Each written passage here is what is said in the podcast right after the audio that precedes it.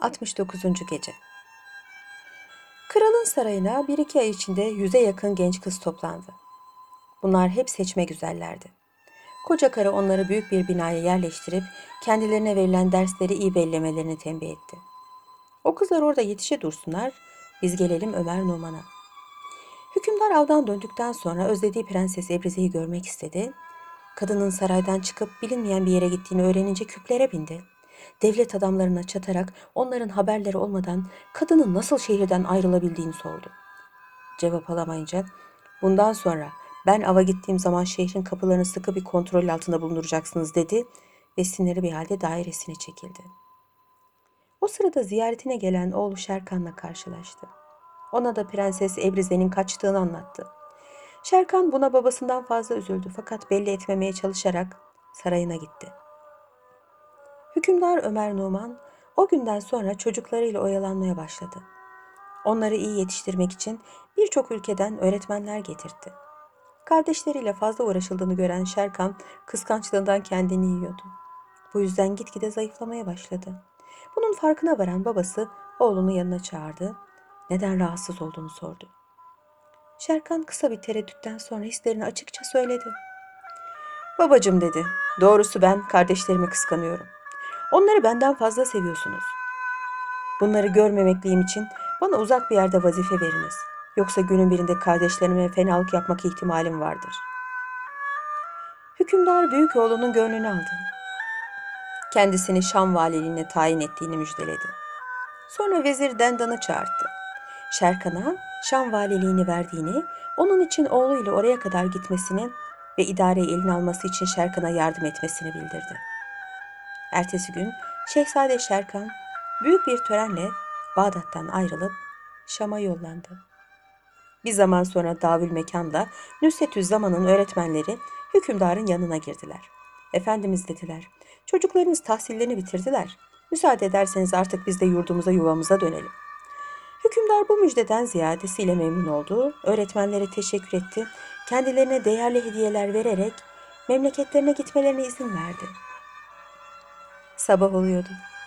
Şehrazat burada masalını ara verdi. Ertesi akşamda bıraktığı yerden şöylece tekrar anlatmaya koyuldu. 70. Gece Davül Mekan'la kız kardeşi Nüsetüz Zaman şimdi ilk gençlik çağına girmişlerdi. Davül Mekan boylu postlu bir delikanlı olmuştu. Okuma yazma öğrendikten sonra ata binmeyi, silah kullanmayı da çok güzel öğrendi. Bir gün Bağdat sokaklarında gezerken bir hacı kafilesinin şehirden törenle ayrıldığını gördü. O da Hicaz'a gitmeye meraklandı. Hemen babasının yanına gidip kendisine hacca gitmek için izin vermesini rica etti. Hükümdar Numan oğlunun o sene gitmesini uygun görmedi. Bu seyahati gelecek yıla bırakmasını söyledi. Gelecek sene ben de hacca gitmek istiyorum. O zaman beraber gideriz dedi. Davül Mekan bir sene bekleyemeyecek kadar sabırsızdı. Bir şey söylemeden babasının yanından ayrıldı. Kız kardeşi Nüsetüz Zaman'ın odasına gitti. Onu bir köşeye çekerek kardeşim dedi. Ben bugün Hicaz'a gitmeyi aklıma koydum. Babamdan izin istedim. Gelecek yıla kadar beklememi söyledi. Halbuki ben o zamana kadar sabredemem. Bu akşam yanıma biraz para alıp gitmek istiyorum. Ne dersin? Nüsetüz Zaman kardeşinin bu fikrini pek parlak buldu. O da beni de beraber götür diye yalvarmaya başladı. Davül Mekan kardeşinin hatırını kıramadı. Gece yarısı beni sarayın arka tarafında bekle. Beraber gideriz. Yalnız bu hususta kimseye bir şey açma dedi. Genç kızın sevincine son yoktu. Gece yarısına kadar hazırlığını yaptı. En lüzumlu eşyasını ve mücevherlerini bir bohçaya koydu. Usulcacık sarayın arka kapısından çıktı. Kardeşinin orada develerle beklediğini görünce de çok memnun oldu. İki kardeş kiraladıkları develere bindiler. Hacı kafilesine karışıp yola koyuldular. Çetin bir yolculuktan sonra Mekke'ye vardılar. Hac mevsimi bitmişti. İki kardeş yurtlarına dönmeye hazırlanıyorlardı. Davül Mekan'ın birdenbire hatırına bir şey geldi. Kız kardeşine ben Kudüs'e de gitmek istiyorum ne dersin diye sordu. Kardeşine çok düşkün olan genç kız da hemen ben de gelirim cevabını verdi. İki kardeş böylece anlaştıktan sonra Filistin'e yollanan bir kervana katıldılar. Yolda genç kız sıtmaya tutuldu. Kardeş ona elinden geldiği kadar baktı. Kudüs'e yaklaştıkları zaman kız iyileşti fakat bu sefer Davül Mekan hastalandı. Kız kardeşi buna çok üzüldü. Yol arkadaşlarının yardımıyla temizce bir hana indiler. Gittikçe hastalığı artan Davül Mekan'ı iyi etmek için genç kız hiçbir fedakarlıktan çekinmedi. Bir taraftan da elindeki paralar yavaş yavaş suyunu çekiyordu. Nihayet mücevherlerini ve elbiselerini satmak zorunda kaldı. Hazıra ne dayanır? Nihayet sıra yataklarına geldi. Onu da elden çıkardı. Altlarında kuru bir hasırdan başka bir şey kalmadığını görünce kardeşim dedi. On paramız kalmadı. Bu han köşelerinde ne yapacağız? Davül Mekan yaşlı gözlerini silerek Nusret dedi. Ben iyileşir gibi oluyorum. Yarın kalkar başımızın çaresine bakarım. Yalnız bugün çok açım. Canım şöyle kızarmış bir et istiyor. Genç kız içini çekti. Eti nereden bulayım? Dilenmeyi hiç beceremem. Yarın bir zenginin evine gider hizmetçilik ederim. O zaman sana istediğini getirebilirim. Her ne kadar seni bu halde yalnız bırakmak istemesem de geçim derdiyle bunu da yapacağım dedi. Davül mekan. Biz bu hale düşecek adam mıydık diye hüngür hüngür ağlamaya başladı. Genç kız kardeşini avuttu. Ne yapalım kaderimiz böyleymiş. Bir yıldan beri gurbetteyiz. Kimse kapımızı çalıp halimizi sormadı. Açlıktan ölecek değiliz ya. Çalışmak ayıp değildir. Ben gideyim bir yerde iş bulayım. İyileşince de sen çalışırsın. Birkaç kuruş biriktirir memleketimize döneriz. Sonra bir çul parçasını üstüne atarak iş bulmak üzere sokağa çıktı. Davul mekan onu yatsıya kadar bekledi. Gelmediğini görünce sabaha kadar uykusuz bir halde kötü kötü düşünceler içinde kıvrandı, durdu. Sabah oluyordu. Şehrazat gülümseyerek sustu. Ertesi akşamda hükümdar kocasının isteği üzerine şöylece tekrar anlatmaya koyuldu. 71. Gece Nusretüzzaman o gün ve ertesi gün hana dönmedi. Açlıktan gözleri kararan Davül Mekan hancıya yalvararak kendisini çarşıya kadar götürmesini istedi. Hancı delikanlının halini acıdı. Çarşıya götürdü. Orada onu gören esnaf karnını doyurdular. Çarşının boş bir yerinde bir çul parçası sererek üzerine yatmasını söylediler. Akşam olunca yanına bir su testisi bırakıp gittiler. Zavallı genç birdenbire ortadan kaybolan kız kardeşini hatırladı. Sabaha kadar yine ağladı. Nihayet dayanamayarak düşüp bayıldı. Ertesi gün işlerine gelen çarşı esnafı onu bu halde görünce aralarında para topladılar. Bir deveciye vererek onu Şam'daki hastanelerden birine yatırmasını söylediler. Deveci parayı cebine koydu. Davül mekanı kucaklayıp devesine bindirdi.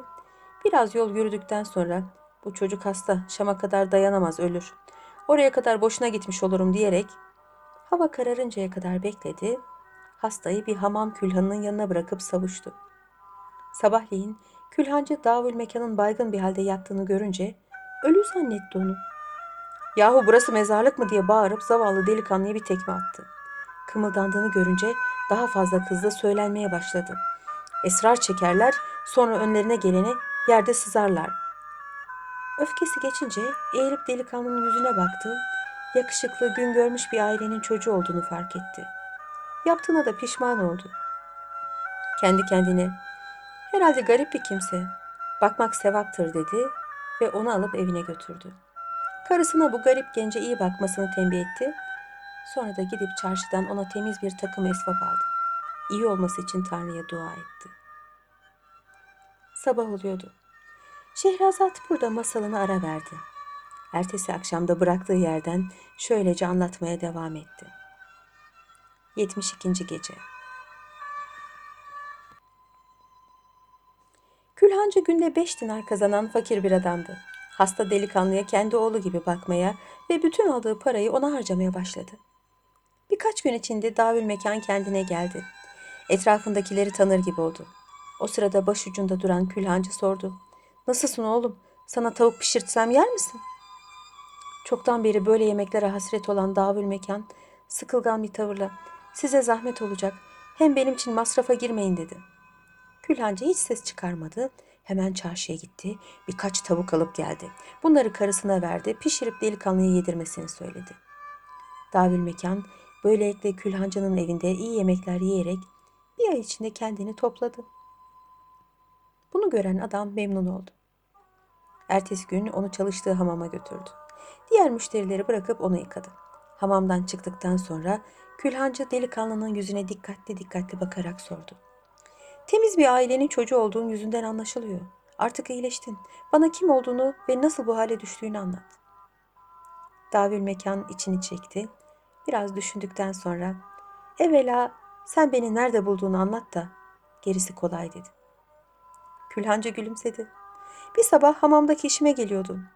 Senin külhanın yanında ölü gibi yattığını gördüm. Önce ölmüş zannettim. Sonra hasta olduğunu anladım. Kıyafetinden bu memleketin yabancısı olduğun belliydi. Seni alıp bildiğin gibi evime götürdüm. Seni oraya kimin bıraktığını bilmiyorum. Şehrazat burada hikayesini yarıda bıraktı. Çünkü sabah olmak üzereydi.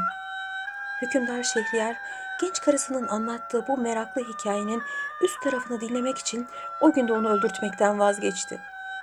Şehrazat ertesi akşam hikayesine şöylece devam etti.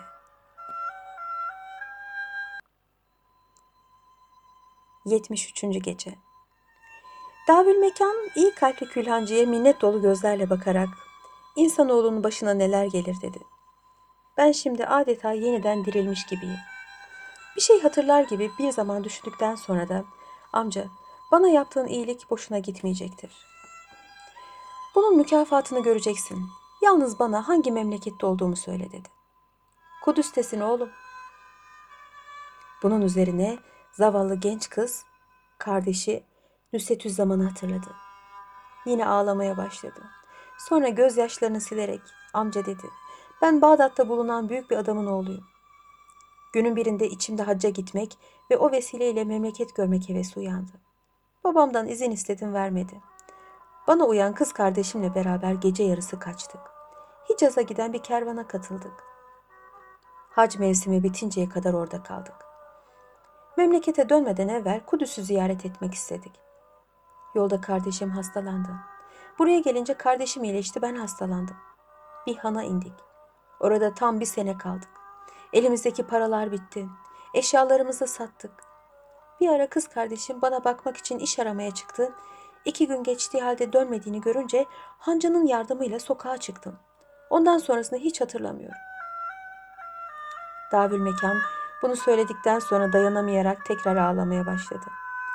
Külhancı onun bu haline üzüldü. Oğlum dedi, boşuna gözyaşı dökme. Olacağı karşı gelinmez. Sen sağ kurtulduğuna şükret. Bunun üzerine zavallı delikanlı sordu. Buradan Şam'a kaç günde gidilir? Altı günde. Beni oraya gönderebilir misin? Külhancı başını salladı. Seni oraya yalnız yollayamam. Çünkü sen daha çok gençsin. Şayet Şam'a gitmekte ısrar ediyorsan ben de seninle geleyim. Razı olursa karımı da oraya götürür orada kalırım. Çünkü artık sen bizim oğlumuz oldun. Ayrılığına dayanamayız. Külhancı davul mekanın sesini çıkarmadığını görünce karısına Şam'a gitmek meselesini açtı. Kadın ben de sizinle beraber gelirim dedi. Adam son derece memnun oldu. Hemen lüzumsuz eşyalarını satıp yol hazırlığı yapmaya başladılar. Sabah oluyordu. Şehrazat hikayesini burada kesti. Ertesi akşamda bıraktığı yerden şöylece anlatmaya koyuldu. 74. Gece Külhancı birkaç gün içinde hazırlığını bitirdi. O, karısı ve davül mekan kiraladıkları hayvanlara binip yola çıktılar. Altı günlük yorucu bir yolculuktan sonra Şam'a vardılar.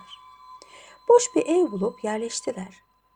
Yolda rahatsızlanan külhancının karısı Şam'a geldiğinin beşinci günü öldü.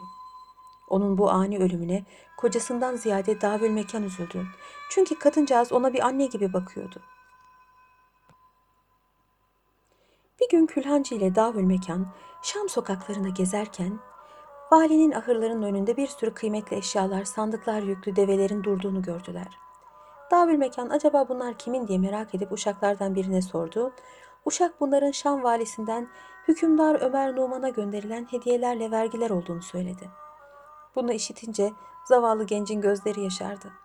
Külhancı ona artık kendisini üzmemesini söyledi.